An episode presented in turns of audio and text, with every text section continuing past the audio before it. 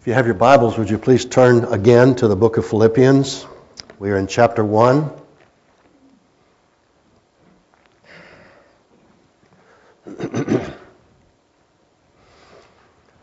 We're now entering into the section of verses 3 through 8. you remember the letter writing uh, model that was used in the days of the Apostle Paul was to open a letter by identifying who's speaking and then to give some kind of salutation or some kind of greetings, and we've seen that in verses 1 and 2.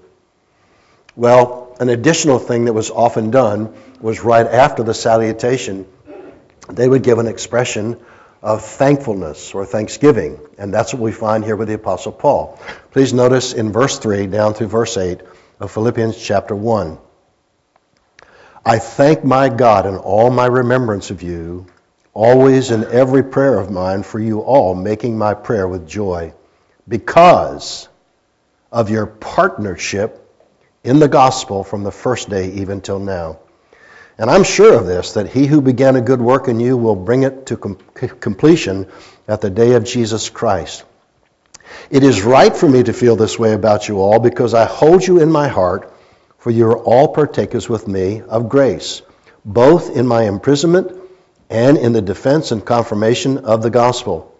For God is my witness how I yearn for you, all of you, with the affection of Christ Jesus.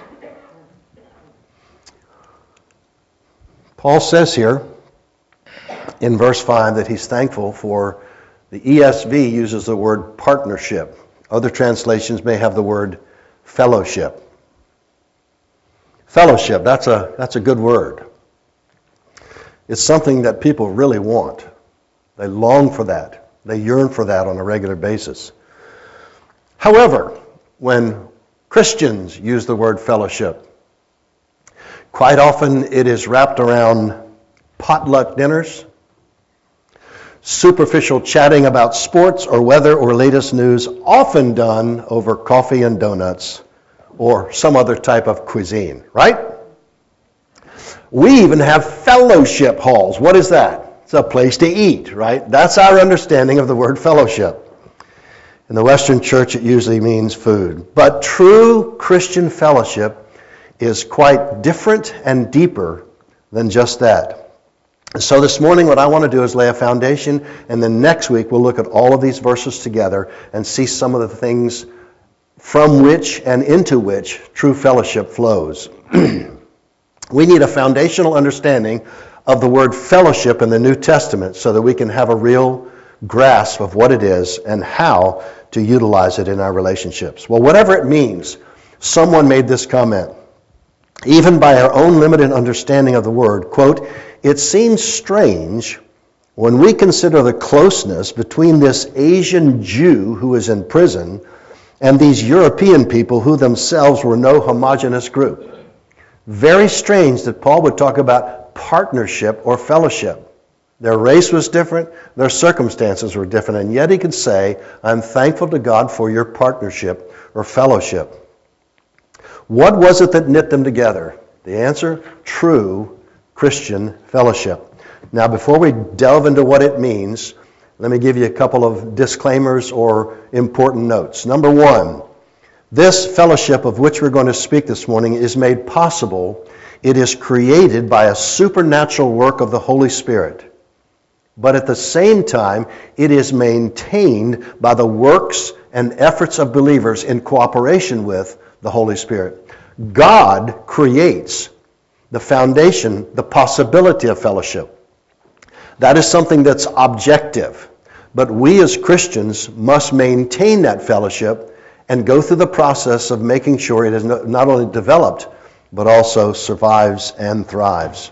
Secondly, in keeping with the theme of our book, fellowship is something that comes because people are joyful but it also leads to greater joy in our relationship one with another. So, what is fellowship? Let me quote one commentator that I found. I thought his words were very, very helpful. He says in Acts 2:42. Now stop for a moment with me, will you? Will you go back with me to Acts 2:42? This is a result of the Spirit of God coming on the day of Pentecost. A great sermon is preached, many are converted.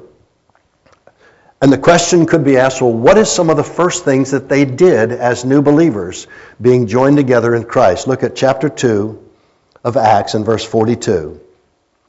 And they devoted themselves to the apostles' teaching and the fellowship, to the breaking of bread and the prayers, or literally the prayer meetings. Four things they were engaged in, and people have oftentimes asked me, uh, Pastor, I'm looking for a church. What kind of church should I look for? I usually answer, don't look for a denominational tag primarily. Don't look for some of the superficial things that people want in a country club or a social club. If you want something, go straight to Acts 2.42. If you want something about a, a, a New Testament church, these four things must be evident. And that can't be done by just visiting one time. Are they committed? Are they devoted? And the word devoted means passionately hanging on to the apostles' doctrine. What is the apostles' teaching? It's right here in the New Testament. Secondly, and fellowship. Now, after this morning, I hope we'll have a better understanding, a greater grasp of what fellowship is. And then the breaking of bread, and that has a couple of ideas. It certainly means communion, the breaking of bread in remembrance of Jesus, but I think it also means that we have fellowship over the table. There's something very wonderful about Christians getting together at a table and sharing food and fellowship and our hearts and lives together. That as well. And then the prayers or the prayer meetings. I've seen in my lifetime something that greatly disturbs me. Many churches have canceled their prayer meetings. Others have replaced them with children's ministry and other things. This is my own personal conviction. I think sometime during the week, very often, at least once, the whole body of Christ should get together and call upon God. If you trace the, the work of the Holy Spirit through the book of Acts and the progress of the gospel and the progress of the church and the mighty works of God, they are always surrounded by and supported by people who pray together. So prayer meetings, prayer times are essential. Those four things are essential ingredients in a New Testament church, according to my understanding of the Word of God. So in Acts 2.42, he goes on, we read that one of the four things they devoted themselves to was the fellowship. Fellowship was important. It was one of their objectives. But what is it? Well, we often hear people talking about fellowship. We hear it said that what we need is more fellowship. But our modern ideas of fellowship have become so watered down, it no longer carries the same intention as the New Testament usage. And we're not surprised that the early church devoted themselves to the apostles' teaching and prayer. Why, you got to have good teaching and you got to pray.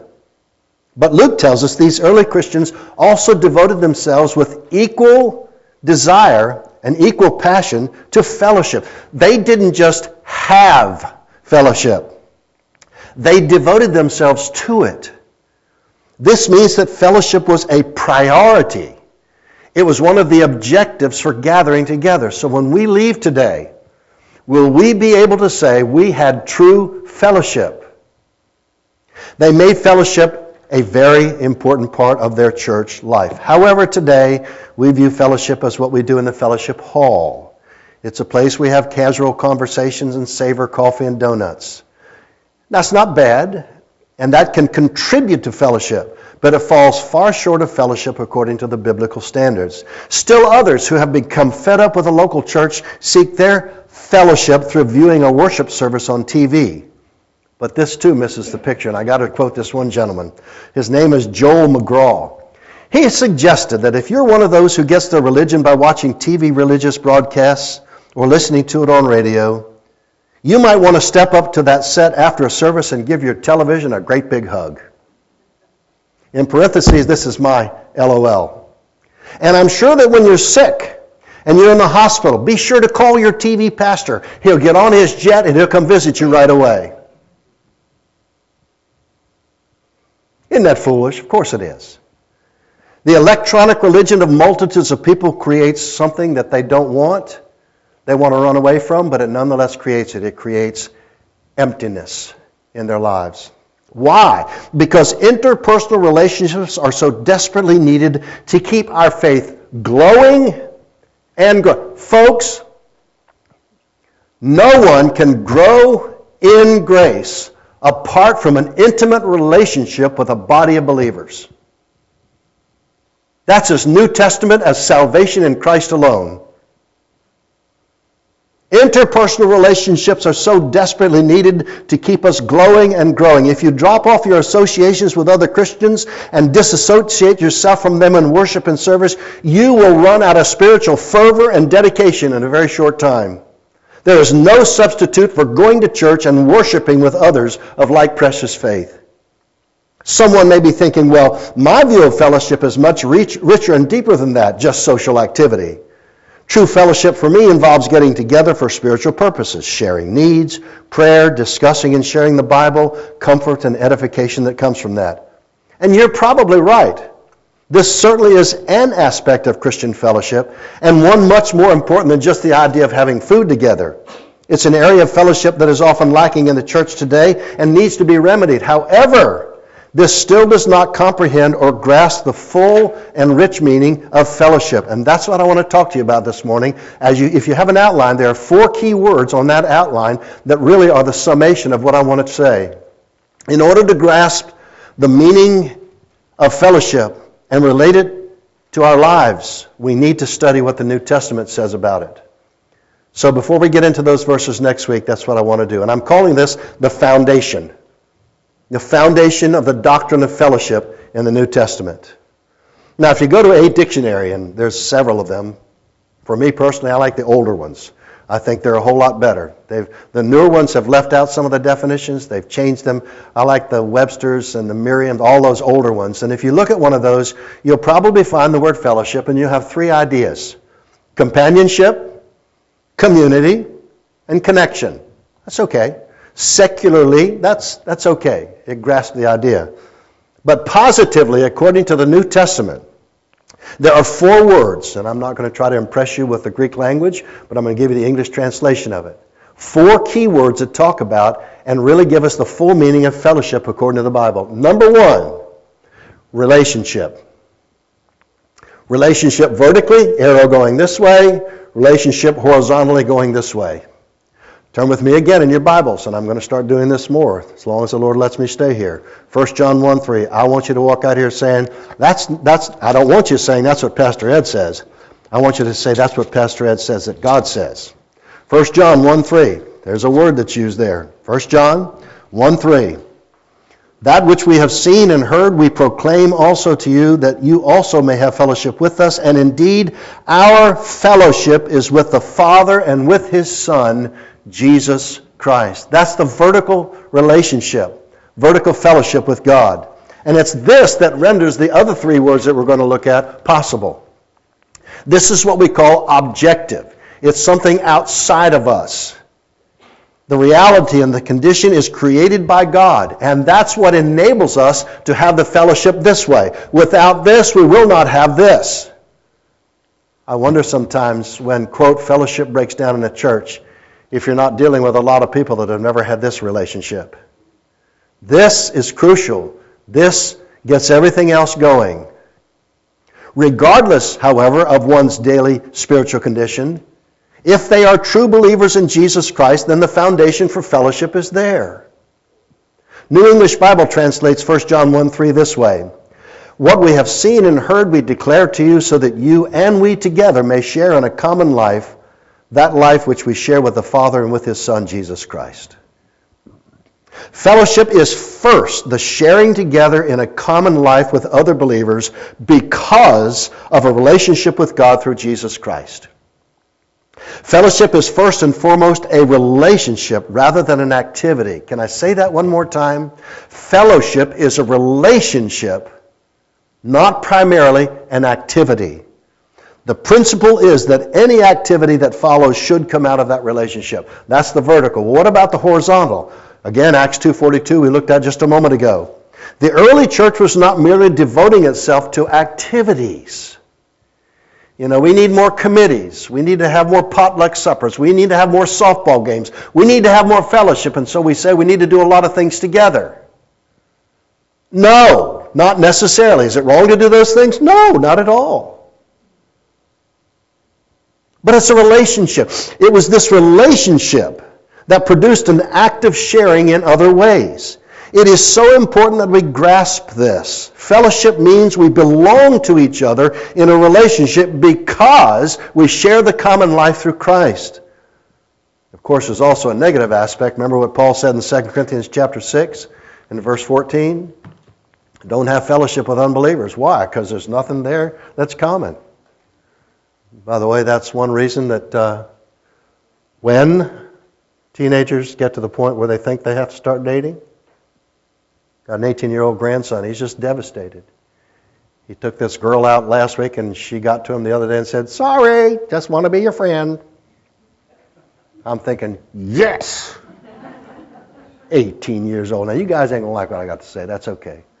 I got white hair. I'm old fashioned. I'm 68 years old. But this nonsense, this nonsense of the American dating sets people up for divorce. I did it. Yeah, Papa, but when you were young, you always had a girlfriend. I said, just because I did it don't make it right. And if you knew all the carnage that came from that relationship, all that nonsense, you wouldn't go down that path. You see, because in today's dating scene, Susie, who are you going with this week? Oh, Fred. Oh, he's a dream dropped out of heaven. Two weeks later, he's a demon that's coming up from the abyss. and then two weeks later, who you, who you hooked up with? Oh, Larry. And then it's Michael. You understand what I'm saying? There is no fellowship. If you're a Christian, young person, listen, if you're a child of God, the first question you should ever ask before dating, and by the way, every date is a potential mate, didn't mean to get off on this. The first question you ask is, do they know Jesus Christ? I didn't ask if they go to church. I didn't ask if they call themselves a Christian. Look at their life. First of all, you be a child of God and look at their life. If they don't love Jesus Christ passionately, done. Sorrow. Okay? There's no relationship. There's no fellowship because heart is not to heart, see? And Paul says in 2 Corinthians chapter 6 and verse 14, this negative aspect of a relationship. There's nothing there. What, what fellowship does light have with darkness? The answer is none, because when light comes, darkness has to go. If darkness is there, there's no light. See? That's the first word, relationship. Secondly, the second key word in the New Testament is partnership. Now, it's interesting, is it not? At least it is to me. In Paul's letter here to the Philippians, did you notice what he said in verse 5? And this is from the uh, ESV. He was very glad, he was grateful for, notice verse 5, chapter 1, because of your partnership in the gospel from the first day until now. In the Bible, fellowship embraces the objective, that's relationship, and the experiential aspects. This is subjective. However, for the experiential to occur, don't forget you have to have the objective.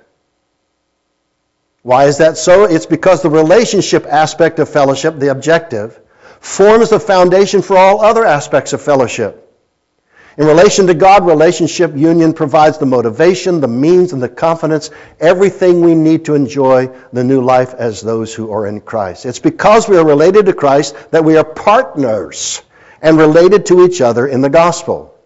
And while these two words are different, they are related. Relationship describes what we are. We are a community of people bound together by a common life and blessings that we share together through our relationship with Christ.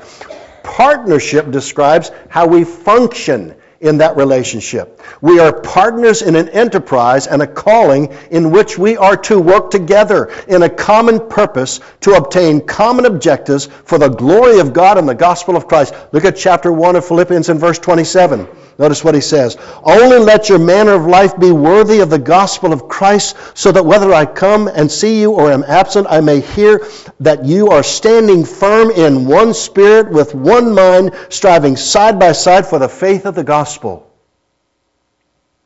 The main idea is this because we are brothers and sisters in Christ, we have bound ourselves together in a covenant relationship. And when that is so, then we are partners in the promotion of the gospel and the building up of one another. We are co workers who partner and share according to our gifts in ministry here at Living Legacy Church. We have a relationship with Christ, therefore we have. It's not, it's not an option. If you're a child of God, you're my brother. You're my sister. We're in the same family. It's not an option. And when we're in this family together, we have a responsibility to partner, to work together for the promotion of the gospel and the building up of the body of Christ. 2 Corinthians chapter 8, Paul says, whether you want to know about Titus, you must know that he's my partner and my fellow helper concerning you. Philemon 17, if you count me therefore a partner, then receive him as you would receive me. Such is that relationship, such is that connection that we are glued together, we're stuck together in this enterprise called the gospel work of Jesus Christ. Relationship, partnership. Third word is companionship. The idea behind companionship is communication, interchange, intimacy, sharing, giving, and receiving. A very important aspect of this is that communication sharing concepts, sharing feelings, ideas, information, needs. This is done through words, body language, and actions, leading all members to have things in common. Do you remember that phrase? They had all things in common in the early church. Now, as with relationship, there's two dimensions there's vertical. This is our communion and fellowship and companionship with the Lord through His Word, through prayer, through the filling of the Holy Spirit and the abiding life but it's also horizontal. This is our communion and fellowship with the body of Christ, with other believers. You can't have one without the other. This includes assembling together like this, meeting together one on one, getting together in small groups, sharing and communicating truth together and building each other up, sharing together in worship, including the Lord's Supper, the singing of hymns and psalms and spiritual songs, prayer, the ministry of the word, and so on. It's doing life together. That's real fellowship. That's this companionship. It means that we must develop the loving art of communication. We need to be willing to share our own burdens and aspirations and be available to hear others who need to tell us about their lives as well. And what's the ultimate goal? Ephesians chapter 4 to build up the body of Christ till we all come in the unity of faith. The ultimate goal is to build and enrich each other in the things of Christ so we may all together experience the sufficiency of His life and tune our lives to His. Listen to this illustration. I thought it was a little bit humorous, but nonetheless very pointed. A fellow by the name of Ted Malone had a radio show that came on early in the morning. One time he told of an Idaho shepherd who wrote to him and said, Sir, will you on your broadcast strike the note from a piano A? I am a sheep herder way out here on a ranch, far away from the piano. The only comfort I have is my old violin. It's out of tune. Would you strike the letter, the note A so I can get back in tune? Malone honored his request. Later, he received a thank you note from that distant shepherd who said, Now I'm in tune. Did you ever see yourself as that? Tuning up the life of other believers? Helping them to have a life that is rich and full? One of the purposes and responsibilities of personal and public worship is to enable the aspirant to keep tuned to the great shepherd. That's why in Hebrews chapter 10 he says, Don't forsake the assembling of yourselves together. You need to provoke, that's the old King James, sorry. You need to prod one another to love and good works. One of the joys of the Christian life is to help others recapture the missing note, whatever it may be. The basic principle is very simple. God created us to be dependent. I'll date myself a little bit. No man is an island. You know that song? Mickey, I know you know that one. Some of you others. Now, when I was a teenager, I wasn't allowed to listen to that bad, evil, wicked music, but somehow I did. My dad was a pastor, and I snuck out and listened to it. No one is a rock.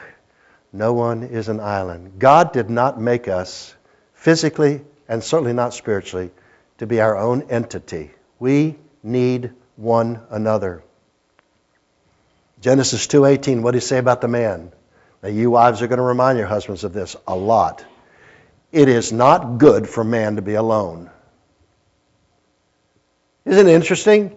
First day, God saw that it was good. Second day, God saw that it was good. The very end of the creation, God saw that it was very, very good. Chapter 2, It's not, there's something that was not good at creation. It was not good for man to be alone. Why? Now, that principle is not only in marriage, it's in the relationship of believers one to another who are married to Christ and spiritually are married one to another. It's not good to be alone.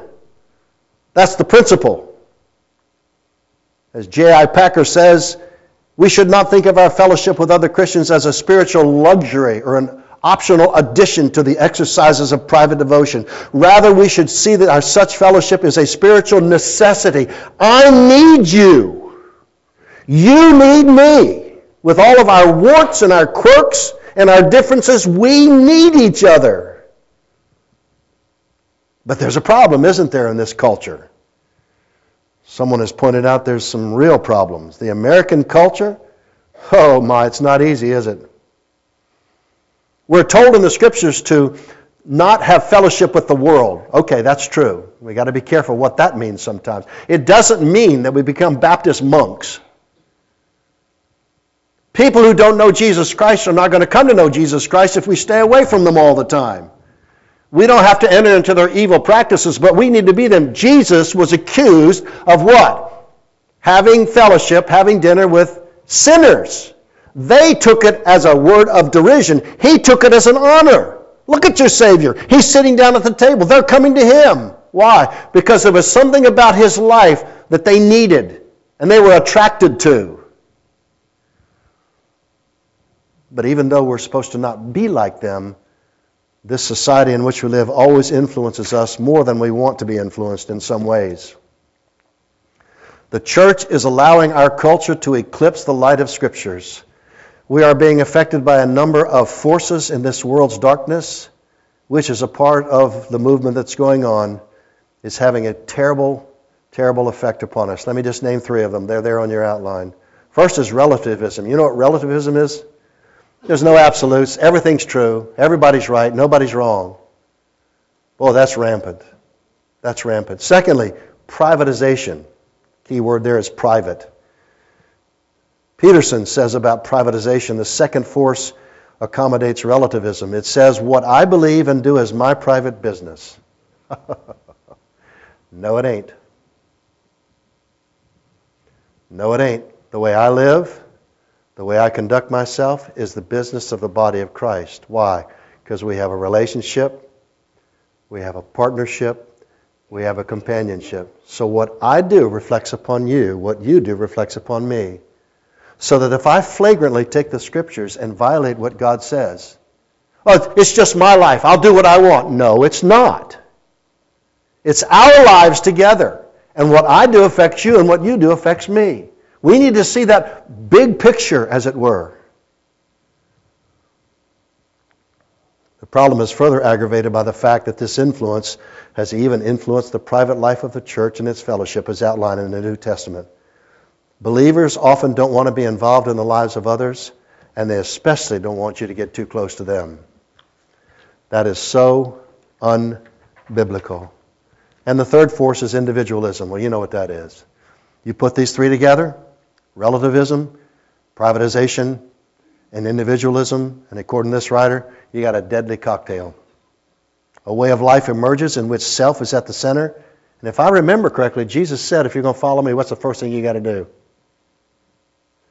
Deny yourself. And it doesn't mean after you start following him, you pick up the self and let it be back on the throne again as well, you see. So these things are, are, the, are the things that mitigate against us doing what God wants us to do relationship, partnership, companionship, and one more thing. The last word is stewardship. Now, you know what a steward is, don't you? If I have property and I give the management of that property to someone else, and I say, now listen, I'm going away, you take care of this, and when I come back, I'm, a, I'm going to ask for an accounting. That person is not the owner, that person is the manager of my property. We need to remember in this matter of fellowship, in all aspects of true Christian fellowship, this fact should always be prodding me to ask God, how do you want me to use or take care of your property? And how do you want me to use your property in sharing and having fellowship with those in need? 1 John 3 17 and 18. You've heard that, haven't you, before? Whoever has this world's good and sees that his brother has need shuts up his heart of compassion from him. How can the love of God dwell in him? My little children, let us not love in word or tongue, but in deeds and in action. James chapter 2, you say you have faith? Well, if a brother or sister is naked and destitute of daily food, and one of you says to them, Depart in peace, you know, that's like, uh, oh, brother so and so, you have a need? Yeah, well, I'll pray for you. I know that God will provide. And back home, you have it and you could provide. That's what he's talking about. Depart in peace. Be warm, be filled, notwithstanding you don't give them those things which are needful to the body. What does it profit? That kind of faith without those good works is a dead, useless faith. We are stewards of what God has given to us. And one of his most precious gifts is a relationship with brothers and sisters in Christ and the fellowship that flows out of that. What's the application to us? Four words relationship, partnership, companionship, and stewardship. And we thought that fellowship just had to do with donuts and coffee. I hope you can see that fellowship for the Christian is more than a hall, a meal, or an event where we do something with a primary focus on food. I don't think Paul had a potluck dinner with the church at Philippi, do you? He had not had an experience with them over a cup of coffee. I think they probably had coffee at that time. If they didn't, well, God bless them. Maybe it was some other enjoyable beverage of that day. Paul had experienced all four of these things with the church of Philippi. He and they had a relationship with Jesus Christ, and therefore they had one with another. He was the founder of the church. Companionship? Oh, absolutely. You'll see at the end of this book, more than once they took care of him and helped him.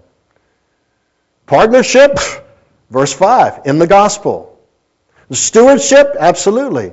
They were stewards with him of the gospel that God had given to him. So let me wrap this up. Fellowship in the body of Christ is no side issue, folks. It really is important. It was one of the four things that the early church devoted. Now you need to you understand that word devoted means. It means nothing's going to stop me from hanging on to this. They devoted themselves to this. And I hope that from this brief study we can see why. It is a means of support and encouragement to others and of ministry in the Savior's enterprise on this earth. Four words relationship, partnership, companionship, and stewardship that describe the general emphasis of the New Testament concept. But how do you carry this over into the specifics?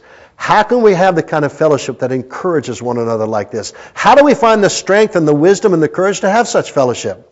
Well, if you're not aware, there's at least 59, 58 or 59 uses of this phrase in the New Testament one another, or literally one to another. There are 15 different categories pray for one another, love one another, com- submit one to another, have fellowship with one another, encourage one another. There's all of those. As we look at those passages and begin to pray, Lord, let this be true in my life. Let me instigate this with my brothers and sisters in the Lord. I believe God will allow us to begin to experience these things and the richness and fullness of fellowship in the New Testament.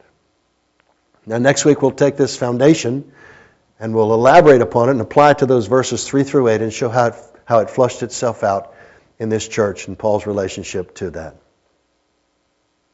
What I'd like to do right now is I want to just give a couple of suggestions before we close. And I want to take a few moments and let you reflect upon what we've said this morning. First of all, if you're here and you're not a Christian, you have never had a relationship with God through Jesus Christ, you could not say that you're a son or a daughter of God. I want you to think about that right where you are. And perhaps if God has spoken to you this morning and you desire to know Him and the forgiveness of sins, I encourage you to begin that relationship this day. Jesus said in John chapter 1, the Bible says that He, Jesus, came to His own but they didn't receive him. But to as many as received him, him he gave the authority or the right to become the sons and daughters of God, even to those who believe on his name. So I'm going to ask you in just a moment to just bow your head and quietly reflect upon this. If you've never trusted in Christ, let this be the day when you do. And before you leave this building, come to someone and say, hey, what is this thing about being a Christian all about? I'm, I'm curious, I'm intrigued, I don't know if I understand it much. My friend, please, don't gamble with life. Don't think you're going to live forever, because we're not. Make sure that if this night you breathe your last breath and you are in the presence of God, that you know your sins have been forgiven, that you have a relationship with God in Christ. Brothers and sisters, or as Paul says in the first verse, saints of God, number one, let's just take a moment and examine my life. Lord, how am I in this matter? Well, the relationship is settled this way. I know that, Lord. I'm, I'm a Christian. But is, is it okay this way? Is everything okay between my brothers and sisters and me? The Bible says this if you know somebody has something against you, you got to go. If you have something against somebody, you got to go. It's always your turn. Is that true this morning? I don't know. If it is, oh, please settle that issue. Make sure the relationship this way is manifested in the relationship this way. Partnership. Am I really a partner in the gospel at Living Legacy? Am I doing my part to build up Christians in this church and reach the lost in this community? Am I really involved or am I on the periphery? Companionship. Do I feel like we're really working together and we're companions in this thing and I'm just as serious about it as anyone else? And stewardship. Do I realize that God has given me something to manage carefully? His property, His family. Am I doing my part? I just say, Lord, Psalm 139, Lord, search my heart. Show me, is there anything that doesn't belong there? Right now, I confess that before you and ask you to cleanse me of that sin and give me the grace to make it a priority in my life so that I can develop those things that flow out of my relationship with you.